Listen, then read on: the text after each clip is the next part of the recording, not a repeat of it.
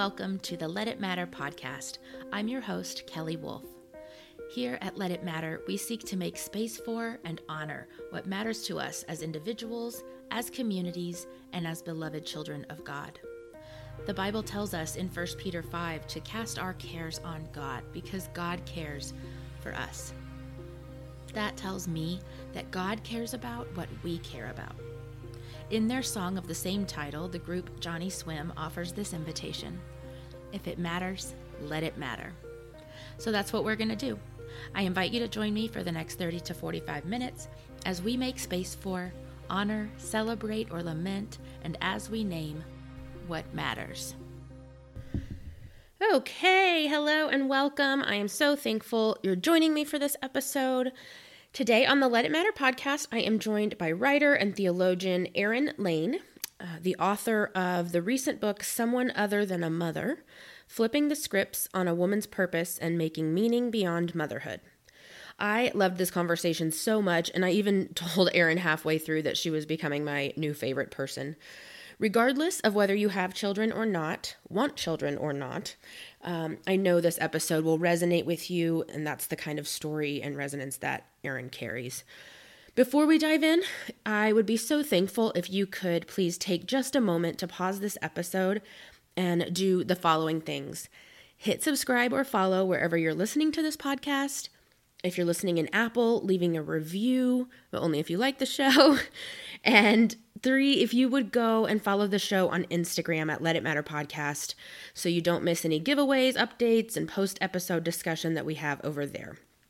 Now, let me tell you about Erin and we'll get into it. Erin S. Lane is a writer, theologian, and someone other than a mother. She is the author of Someone Other Than a Mother and Lessons in Belonging from a Church Going Commitment Phobe. She holds a bachelor's degree from Davidson College and a master's degree from Duke Divinity School, both with a focus on gender studies. Mentored by Parker J. Palmer and the Center for Courage and Renewal, she works as a vocational retreat facilitator, helping people discern their wildest questions of purpose. She resides in Raleigh, North Carolina, with her improbable kin. Now, here's my conversation with Erin Lane.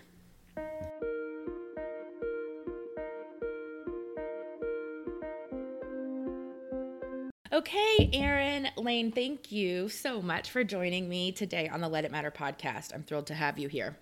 I'm so happy to be here. So, I I gotta I'm gonna tell you I was um, turned onto your work and your book someone other than a mother um, by a listener of this show she messaged and was like would you ever consider having her on here's her book this is how it impacted me and um, and as a single woman with no children on purpose i like it that way um, i i hadn't really done or looked at or ta- even ta- you know dived into topics about any anything about motherhood. Um, but i do talk a lot about singleness and being child free and things like that. And so i think i had when i saw that your book was coming out i think i had sort of misunderstood what it was what it was about a little bit. And I have to tell you, I am devouring it. I'm not quite finished, but it is so well written first of all, but just compelling and um, vulnerable and and just wonderful. So I'm excited to talk to you about it today. Oh, thank you. Yeah, we, we went back and forth on that title. no, and, and I love it because um, it speaks to both people who don't have children and women who are mothers, but they are more than just a mother or you know quote just a mother. They they are a full whole complex people. And so i really i really love the title and and i'm and i'm loving the book. Um, let's dive in here. In the preface of the book you spend some time introducing some of the messaging and really most of the book is sort of broken down by different messages you received or social scripts you call them um, about what you call maternal exceptionalism. Um, and then you obviously go on to explore it throughout the book. I'd love if you could just talk to us about what some of the messages those some of those messages and social scripts were and how they impacted you. Yeah yeah yeah. So um, background on my weird um, absurd story is I was purposefully child free. Child free for the common good is Yes. how I liked to. and I want to talk to you about that. yes. Yeah, reclaim some of the stigma um, Mm-hmm. that child free people are selfish, shallow, and self absorbed. Mm-hmm. Um, so, child free for the common good, happily for over a decade with um, my husband. Um, but even before that, didn't ever feel uh, a real maternal drive or desire. Um, and it wasn't until we became unexpectedly, this part of the story is just so bizarre still to explain to people. Unexpectedly, we became foster parents because we thought, wow, how can we be available to our community? Um, if we don't have children of our own. And it didn't have to be fostering. It could have been any number of things, but we love our Sure. home and so we were like, I think I think hospitality is our jam. Um, and it wasn't until we became foster parents and then spoiler alert later adoptive parents um, that I realized, oh my gosh, there are all these really shitty scripts or shitty scripts or whatever you want to call yeah. them um, that I have internalized both as a child free woman and now as a parent of 3 that are doing the same thing. They are making me feel like my highest self, my highest purpose should be found in a maternal role. And even I argue, you don't have to even become a mother to feel that. To feel that pressure, like Yeah. even for childless and child free women, we want to affirm the caregiving parts of them. We want to affirm how they spiritually mother people. And again, those are fine things to affirm in people if that's Mm-hmm. what they want to be affirmed for. And those are fine things to affirm in people if we're also affirming other things about their life Yes. that is also good and beautiful and true and doesn't always sort of die on the vine of someone else's love or labor. So the shitty scripts, the shitty scripts, um, are these cultural sayings that I realized only after becoming a parent and realizing it sort of wasn't the the shortcut to enlightenment I'd been sold. Um, that I realized were so, were so pervasive, even in someone like me who was very confidently, I thought, um, child free. And so Yeah. these are anything from your biological clock is ticking to motherhood is the toughest job in the world to oh, it'll be different when you have your own, or family's going to be your greatest legacy, or the mother of all mother scripts, you don't know love until you become a mother. So that's how the book is hmm. structured, and that's sort of how I started picking apart the stories I'd been told and wondering how they were shriveling the existence of all women, not just mothers, not just non mothers, all of us. They weren't helping. They weren't helping. they're not they're not helping and and I, I was so struck by what you even mentioned early in the preface about what you noticed about disney villains Yes. So once Can you say more about that? Yes, you realize that all, nearly all, Disney villains are uh, childless or jealously parenting someone else's children.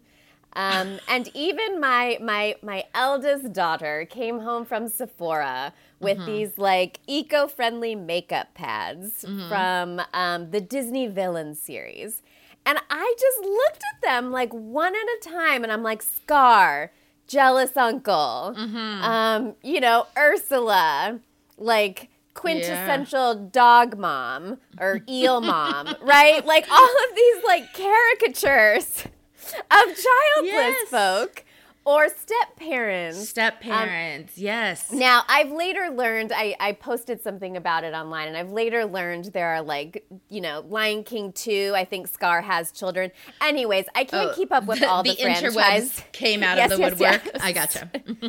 but but even now as a parent you know i watched maleficent um, and and she is this beautiful godmother um, and and at the end of the disney movie you realize all she really wants though is to be a real mother as if mm. godmother is is a substitute is is a second best Yeah. Um, to biological parenting. And once you start noticing this thread, you just realize how pervasive it is in the stories we grew up with and in the stories many of us are handed now, even the ones that look very progressive.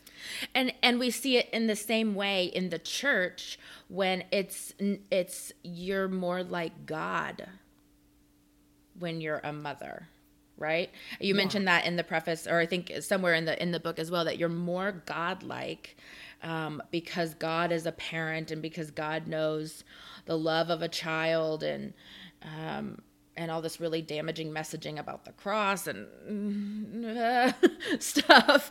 Um, it, it's so crazy how it's not just in church culture and it's not just in sort of um, large culture at large. It's everywhere right Yes, and that's that's why I really gravitate toward explaining it with that word maternal exceptionalism because mm-hmm. it's very closely aligned to American exceptionalism or this idea that there is something exceptional mm-hmm. um, about America, about Christianity, yeah. about mothers. Like God, faith, and country are so closely aligned, and that does something to the narratives we're handed as women. So not only is mother more godly, mother is more patriotic in the history mm-hmm. of this nation, oh. right? Um, and yeah. and you just realize once you start looking, once you start unpacking the the narratives, the scripts that you've mm-hmm. been sold, and try to write a different story for yourself, you realize all of the things you come up against. And I've got to say, I I mean, for years imaging God as mother was very restorative to me. Yes, me too. Very, I, am not hating on that at all. yeah, was a was a beautiful counteractive to the the messages I got in evangelicalism growing up. Yeah. I grew up Catholic, but then found myself with the cool youth group kids in high school who were not at yes. the Catholic Church, um, and we were, you know, all being coached to heal our father wounds um, because that was the only way we were going to be able to have a relationship with Father God. So when I came into Mother God language in mm-hmm. college, mm-hmm. oh, like it was it was wonderful, and it yeah. also did a beautiful thing for me in helping me unpack a complicated relationship with my own mother. Mm-hmm. Mm-hmm. So so we can we can talk about that in another podcast.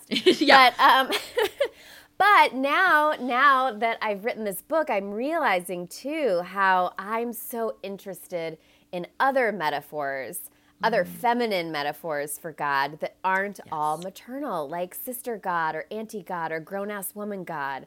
Um, or, you know, my favorite my favorite right now is just adult god i just find that i'm constantly like looking for the adult in the room and like mm. you know i'm devastated that it's frequently me um, so, so like I just really sometimes like need to call on God to be like, listen, you got to be the adult here, God. Come on. I don't got this. I don't right. got this right now. Yeah. Do you know what's interesting? I want to say a couple of things about that. First of all, um, I was listening recently to a podcast um, when Gloria Steinem was on the We Can Do Hard Things podcast with Glennon Doyle and I just I'm in my um, feminist origin stories era right now, and so I've been watching Mrs. America and I've been reading Gloria Steinem and um, and so I was listening to that podcast and there was this part that was so interesting to me, and she talked about how women like how we reinforce these sort of gender roles and motherhood trajectory for girls as early as they start getting baby dolls but because boys don't have them or you know generally and in culture at large and certainly historically um, because boys don't play with dolls. They're not as comfortable with the idea of parenthood. They're not as comfortable with the idea of staying home. They're not they're they're like my my niece um, the other day she picked up her she's 18 months picked up her baby doll and started brushing her hair gently. The boys picked the baby doll up and threw it against the wall so Lord have mercy. And so I just I was thinking about that and how like we start this messaging so early. My niece is 18 months old, and and this is nothing about her. I mean, her parents. This was at my my mom's house, and she gotten her baby dolls, and my niece loves them. She's it's it is something weird about it, but she, I just thought like, oh, that's so strange that that we start that messaging those social scripts we start getting I mean, from day one, with the colors of nurseries and the colors of, uh, and and what types of toys we buy our babies. Um, and and it, it was so interesting. The other thing I wanted to say about um, when you were talking about images of God is, uh, I, I, was talking to someone recently uh, for a podcast episode about Mother God and all these feminine imagery in the Bible for God. And I realized one of my favorite ones is actually one where God is just portrayed as a woman, not a mother. And it's in Luke 15, where we have God as the shepherd who has the 99 sheep. We have God as the father of the prodigal son. And then, right smack in the middle of those, we have God as a woman with a lost coin. Mm. Um, and and she's got and it's a t- it's a lot of wages. What she's lost is a lot of wages. She's not like this it's not the poor widow. It's not the you know all that. She's it, grown ass woman god. Yes. You know what i mean? And so um man i just that's such an interesting i i think maybe we should talk about that sometime just some of the um restorative and reparative work that mother god imagery can do and how it goes much further Yes. And just as a project, if anyone else wants to accompany me in this, I have started going through the Psalms and writing someone other than a mother Psalms. um, you know, where we come across like God as advocate. I'm like, all right, here's lawyer God. Here's badass lawyer God, right? That maybe has like shoulder pads, giving me like a Melanie Griffith like working girl vibe, right? Or here's or here's the God that's you know, blotting out my stains. All right, we got laundress of love, God. Ugh. Right? Okay, God is a laundress. Like, there are just so many other roles yes. and modes of being with this I am God, who mm. is not any one of these. And it's the same with us, right? We, oh we, gosh. we are who we are, and we step in and out of these roles, and we have seasons of life mm-hmm. um, where we do the verb of mothering um, or we do the verb of caregiving, or we do the verb of, you know, looking for lost coins or lost mm-hmm. people mm-hmm. or lost purpose. Um, but but those are not the definition or the sum total of who we are. You're my new favorite person. I'll tell you that. that was incredible. Um, I'm gonna do that project with you. Yes and amen. Absolutely. Um, just to just to move along a little bit, I want to ask if you could briefly maybe share, just for those listening, um, who maybe didn't get the alternative messages that choosing to be child free is an option, um, and are still in a place where that's a choice they can make. Um, when did you first realize you could exercise your own agency and choice not to have children? So, as I said, I grew up Catholic um, uh, in the Midwest, outside of Chicago. And I remember when I was 12 signing the True Love Waits mm-hmm. pledge that said I was going to save myself for marriage. And yeah. I didn't realize until very recently, going back to look at that pledge, that I also pledged myself not just to my future husband, but my future children. Oh, I did not wow. realize if you go back and look at that pledge that many of us in the 80s and 90s um, encountered that that there was this assumption that it was a when, not an if. Mm-hmm. That it mm-hmm. was a when you get married, when you have children. Here is the kind of life that equals good. Mm-hmm. Um, and and I don't think I thought of it too um, intently. I just I was I was a rule follower. I was like, sure, sexuality terrifies me. Um, great, I can do this. Um, but it wasn't probably until well some mixture of high school and college. So i moved um, when i was in high school to ann arbor michigan um, and like fell in with all these jewish friends who had none of my evangelical anxiety about mm-hmm. sex. That was very restorative just being around people who had more um, divergent views on sex. So there wasn't one homogenous idea um, of again what a good life looked like so yeah. i could sort of test my truths in community with them um, and then going to college um, my mom my mom is um, uh, an OBGYN nurse, uh, so a mm-hmm. nurse practitioner in labor and delivery and mother and baby, which is kind of the big irony of my life. Um, she would have been so in if I would have birthed a baby. Yeah. Um, but she also was the one that said, "There's a pill for that. Like, mm. there's a pill for that. If you if you feel called." Um, to partnership, but not parenting. There's mm. a pill for that.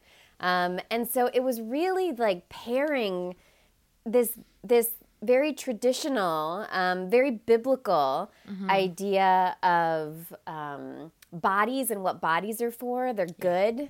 Um, bodies are good and they're to delight in and they're to bring delight to God and our community. And pairing that with with sort of the the scientific world that said, yeah, bodies are good. Um, and like parenthood hasn't always been good for women. And I don't think it was until college that I realized all of the barriers to actually becoming a parent and how women disproportionately carry that burden. And and I was just like, mm. I'm that work already feels so outside of my natural giftings. Mm-hmm. Um it feels like I would not be able to be true to the gifts and skills I do hold within my body Yeah. if I became a biological parent. Mm. And I also began to realize how deeply parents themselves um, have the odds stacked against them. And, and I think I got really excited around. Um, I was an anthropology major and gender studies concentration, you know. So I just got super jazzed about what we actually need are people to to labor for laws that make it easier to be a parent in this country. What we actually need are people to labor for laws that make it easier to be an autonomous woman um, in this country. And and I just thought I could be that person, and that could be the way that I contributed to the common good. Um, and only later, when I ended up going to divinity school, did I begin to pair some of those ideas with, oh, actually, the Christian tradition is deep and rich in alternative possibilities. And actually, they're not even positioned as the alternative in scripture. Right. Right? Like, Paul is like, if you can be single, be single. Right. Like, marriage and children are like the like second best. If Right. you have to, Yeah. if you have to get married and have children, okay. Mm-hmm. Um, and that, right, that there's lots of historical context Yeah, that yeah. with that. But I think that's when I began to realize that there was some amalgamation of who I knew myself to be, Mm-hmm. some permission from my community that that was an okay way of being in the world, and then beginning to say, okay, then how do I make sense of how I do want to contribute?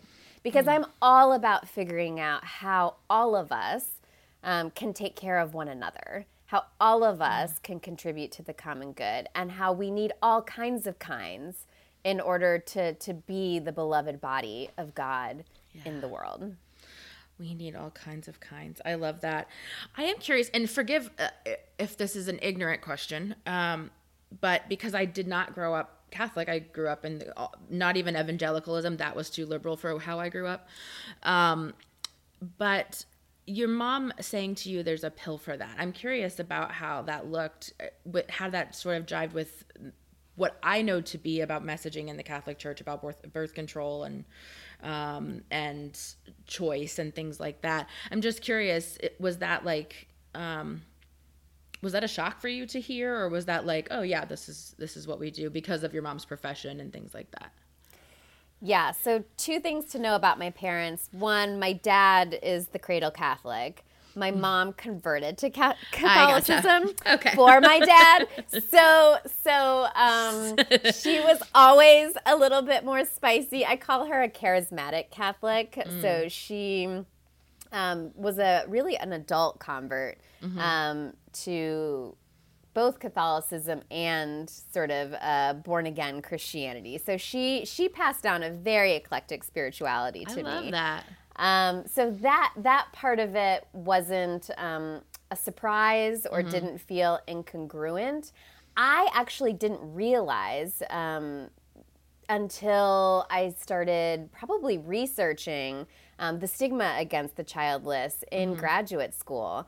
Um, how deeply the Pope disagreed with even with even the phrase "child free for the common good," um, and I go into this uh, in the book in the chapter on children are a gift from God about how the the Pope, um, along with many other denominational leaders, um, around the 1960s when birth control became legalized, first for married women Sure. um, in America, and then right different different policies and legislation throughout the globe. Um, but as that was happening, denominational leaders had to come up with a response, and and the Catholic Church did what most churches do: formed a committee um, and decided that decided that like yes sex was good um, and sex was meant to be procreative but it was also meant to be unitive. Like there was something intimate and good about the sex act itself which was which was kind of progressive for the time. However they they ultimately came down with you couldn't divorce the potential for procreation with the potential for intimacy and therefore any idea of, of sex that was actively guarding against procreation um, was not allowed it was not good Yeah. um, so I, I honestly didn't um, didn't know um, didn't know what What a what the authorities what the authorities would have to say about my choices because Mm. like most Catholics I knew um, and like most people I really think the call is to discern with your community. Yeah. is is to wrestle with your people. It's to wrestle with your neighbors. It's to wrestle with the text. Um, it's to wrestle with um, how god speaks to you in your own body. It's to wrestle with your limitations. I think limitations Yes. are gorgeous um, ways of discerning. Like if I'm, I'm not into like the 1980s you can be anything you want to be Thank you. Thank you for this permission slip. For anyone listening, just just take this permission slip as she continues talking. Go on. um, but that I, I just the the the the doctrine from on high I find is no longer very compelling for a lot of us. But without it, many of us are doing this discernment on our own, and I think that that is um, equally isolating and and can be. Um, equally bewildering and so i really think uh, whatever you do child free for the common good parenting for the common good um, I don't know what the F I'm doing for the common good. Um, whatever it is. Yeah. Um, you know, like test your truths Yeah. alongside others um, and test it with people who are living lives worth imitating, Yeah. whatever they're doing. I love that. Um, I also love so I- love alternate phrasing. So um, I typically don't refer to myself as single. I typically say consciously uncoupled. Um, Ooh. because do you remember when Gwyneth Paltrow got a divorce from I don't remember that um, from Chris, Chris Martin. Martin?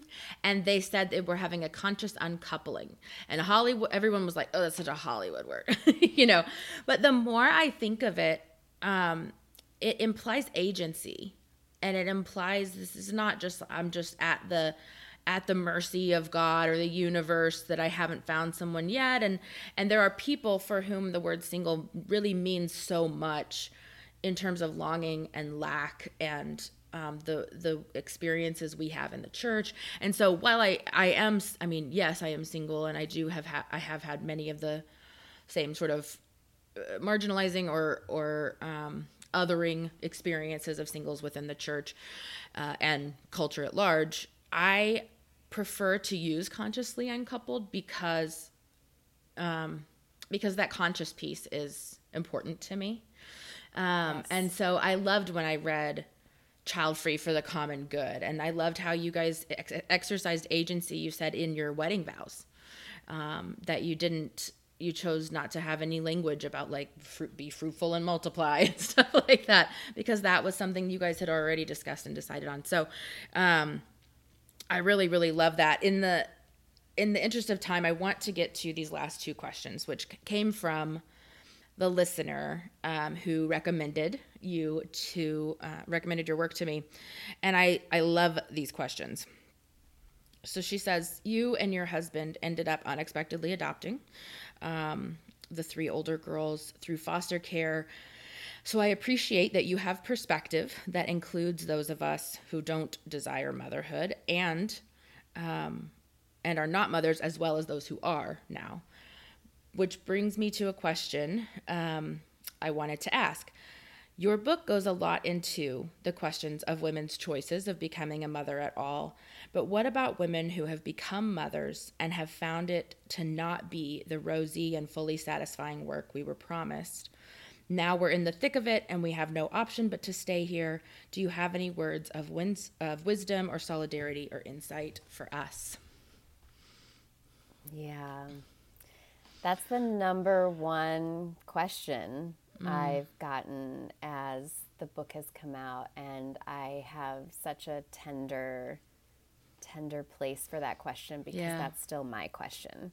Mm. That's still my question. I didn't become a parent because I longed to be a mother. Mm-hmm. I became a parent because I longed to be a neighbor.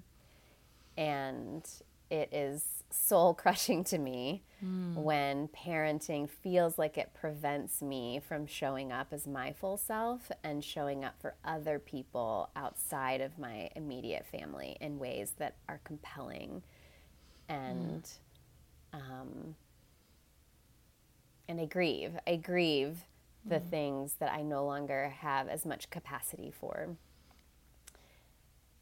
So so I, I hear this question. Yeah. Um, and and the thing um, the thing that I will tell this listener and any other listeners who are asking the same thing is, is what I told myself, um, what I tell myself when I'm in that place. Um, I put my hand over my heart and and I say, We will not abandon you here.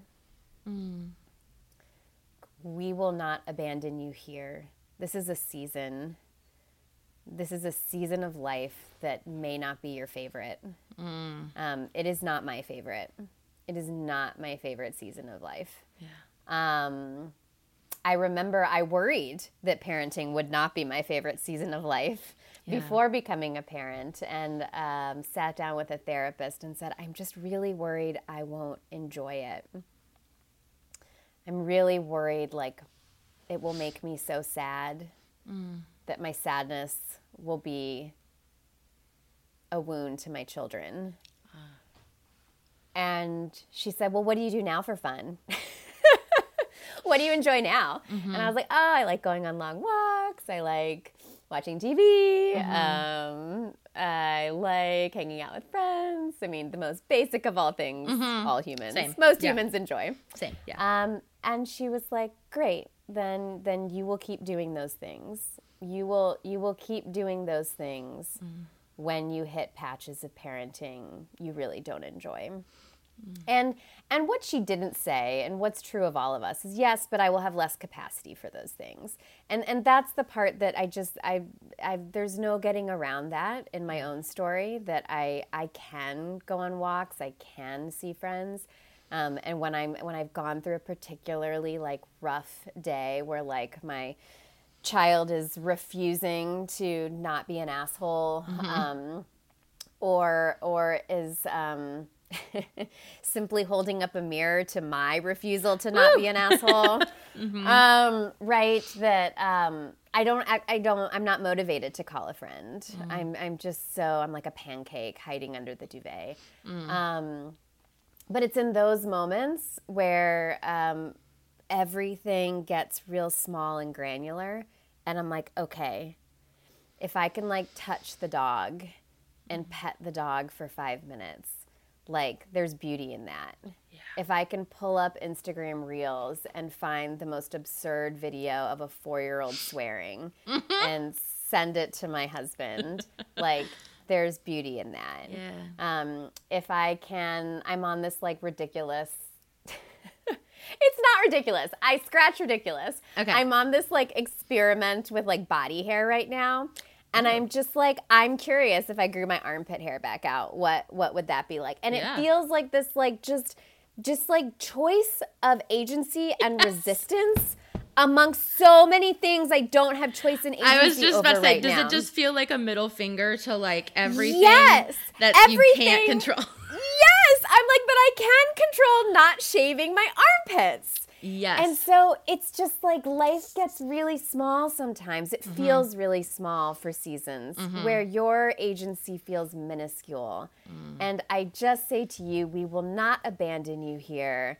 and find moments of delight Yeah. and FUs that I was going to say moments of delight, and it sounds like try to find moments of agency when it feels like it's been taken in, in some other ways. Find ways within your own body or your own self or your own sphere, even if it's that granular, like you said, to to ha- to exercise agency and choice in other ways. Uh, that reclaim who you are, and I'm not. I'm not trying to put words in your mouth. So if that's not what you're saying, please no, stop one me. hundred percent, one hundred percent signed, sealed, and delivered. Okay, that's great. I really, that's a really, first of all, I appreciate your tenderness and I, and I share it. Um, I, I, sometimes I'll share on social media, like Chelsea Handler recently was hosting the, um, the Daily Show and she did a whole thing about being a childless woman and how, like, and how that she celebrates that um, and how culture doesn't, and how threatening that is to culture and stuff. And sometimes I think about like when I share it, I'm like, people share all day long how fulfilling it is to be a mother, and I'm going to share how fulfilling it is to not. And then there's this moment when I step back and I go, right, but I also know there are moments where it is devastating or dark or hard or scary. And I feel like I'm rubbing that in people's faces when I go, like, I don't have that. I have other moments of loneliness or of like, I, I just bought a couch on Facebook Marketplace and I'm like trying to find some some guy to come help me tear it, carry it down these people's stairs because I don't have a husband. Yes. You know, things Yes. like that. Um, but the like it's it helped me to sort of re-engage the tenderness there of like oh yeah this is not everybody's life isn't pinterest. Most people's life in fact is pinterest about less than 1% of the time. And otherwise it's real and difficult and challenging. And so um, if that is you listening to this i just share i share that tenderness. Um, and I appreciate the wisdom behind that. You know, get granular, find moments of joy, find moments of agency, and it won't be, it's not forever. This is a season. I think that's a really uh, wonderful answer. Um, the the sort of last thing I want to talk to you about, the listener whose question I mentioned earlier also asked a version of this question that I'd love to hear you talk about.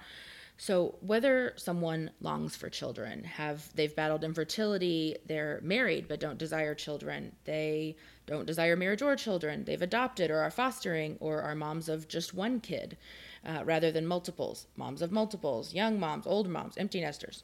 So all of the above, regardless of what our choices or our circumstances are.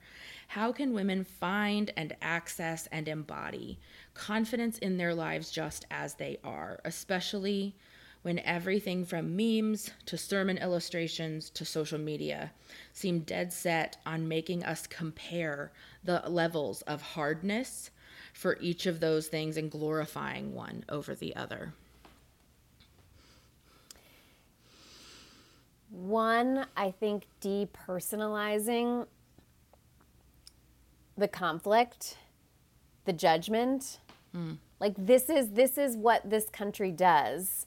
We we we divide the disenfranchised from themselves. Like this is a strategy, right? That this is mm-hmm. a larger narrative that's not just about us individual women and our mm-hmm. choices, but this is a strategy of people in power to mm. divide those of us that might have common interests, that might come together and organize, mm. Um, to feel like actually no, that person, that person and I don't share a life. We don't share values. We don't.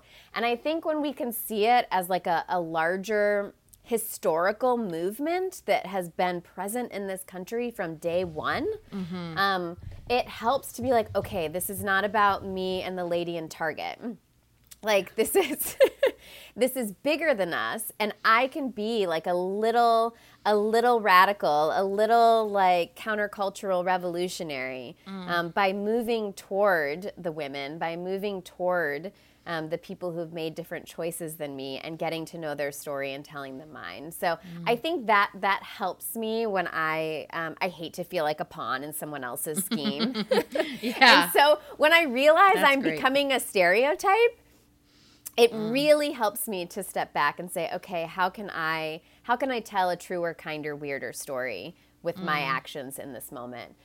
But second of all, I really think intergenerational friendships are like the bomb for everything. Mm. And and I think this because early on when I was childless, I was reflecting to an older friend who was childless. She was in her um, probably 60s at the time.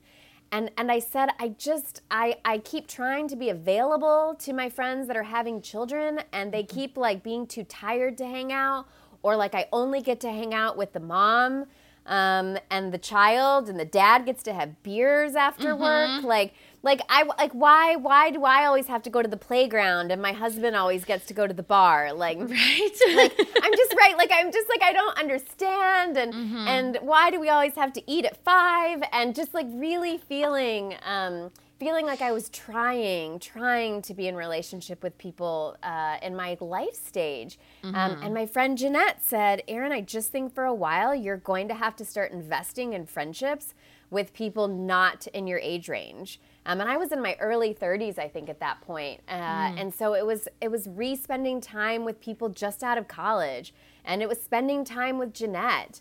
Um, and there was something beautiful about the diversity of our lives mm-hmm. that made comparison um, impossible. It made yeah. comparison impossible. Um, and I think about that now too. That yes, there's something great about you know talking to another parent of a 13 year old with ADHD great. Mm-hmm. Like tell me all your strategies and let's mm-hmm. let's let's let's have that. But those relationships feel more common to me. Mm-hmm. And I think I think the balm for this comparison and this division and this who has it harder is really to like get to know people mm-hmm. who are childless and child free if you're parenting. If you're childless and child free, like spend time with families and parents. Um, mm-hmm. Um, when we begin to see like the puzzle piece of the common good and how we all come together, I feel like you get to see that oh yes that that that parent is both devastated and mm-hmm. delighted by yeah. their children. Oh yes, that child-free person um, has so much autonomy and has to contract with someone to move a couch on Facebook Marketplace. Right. Right. right? Like you just get the nuance um, yeah. that makes you feel like, yeah, we don't, one is not necessarily easier or harder than the other, but good God, like friendship is what saves. Mm. And, and if there's any message that for me resounds throughout the biblical narrative, throughout the Christian narrative, and throughout the social science research, mm-hmm. it's that friendship is the balm against misery. Mm. Like, friendship is the democratic love that we can all know and grow, whether we ever partner, parent, or procreate. Like, friendship mm. is what saves. Um, and and you can have that whatever your life looks like but that's the good life. That's what we've been shown is the greatest legacy both spiritually and communally. That's what i think is going to be the balm against the the comparison wars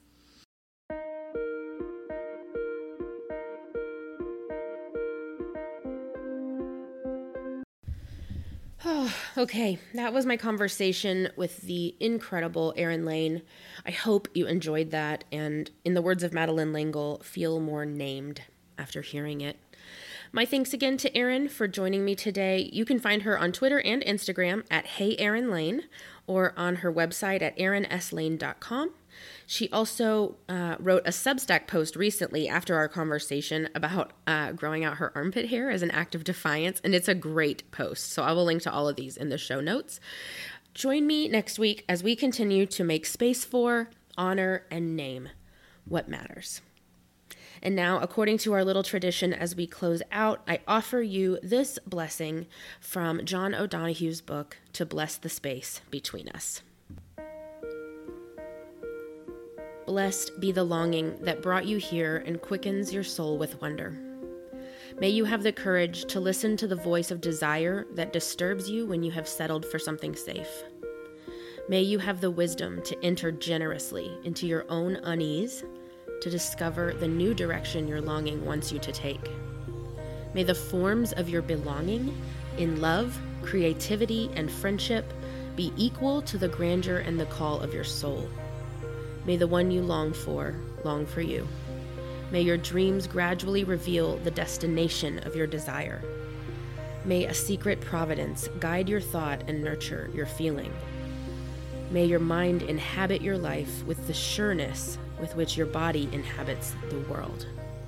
Amen.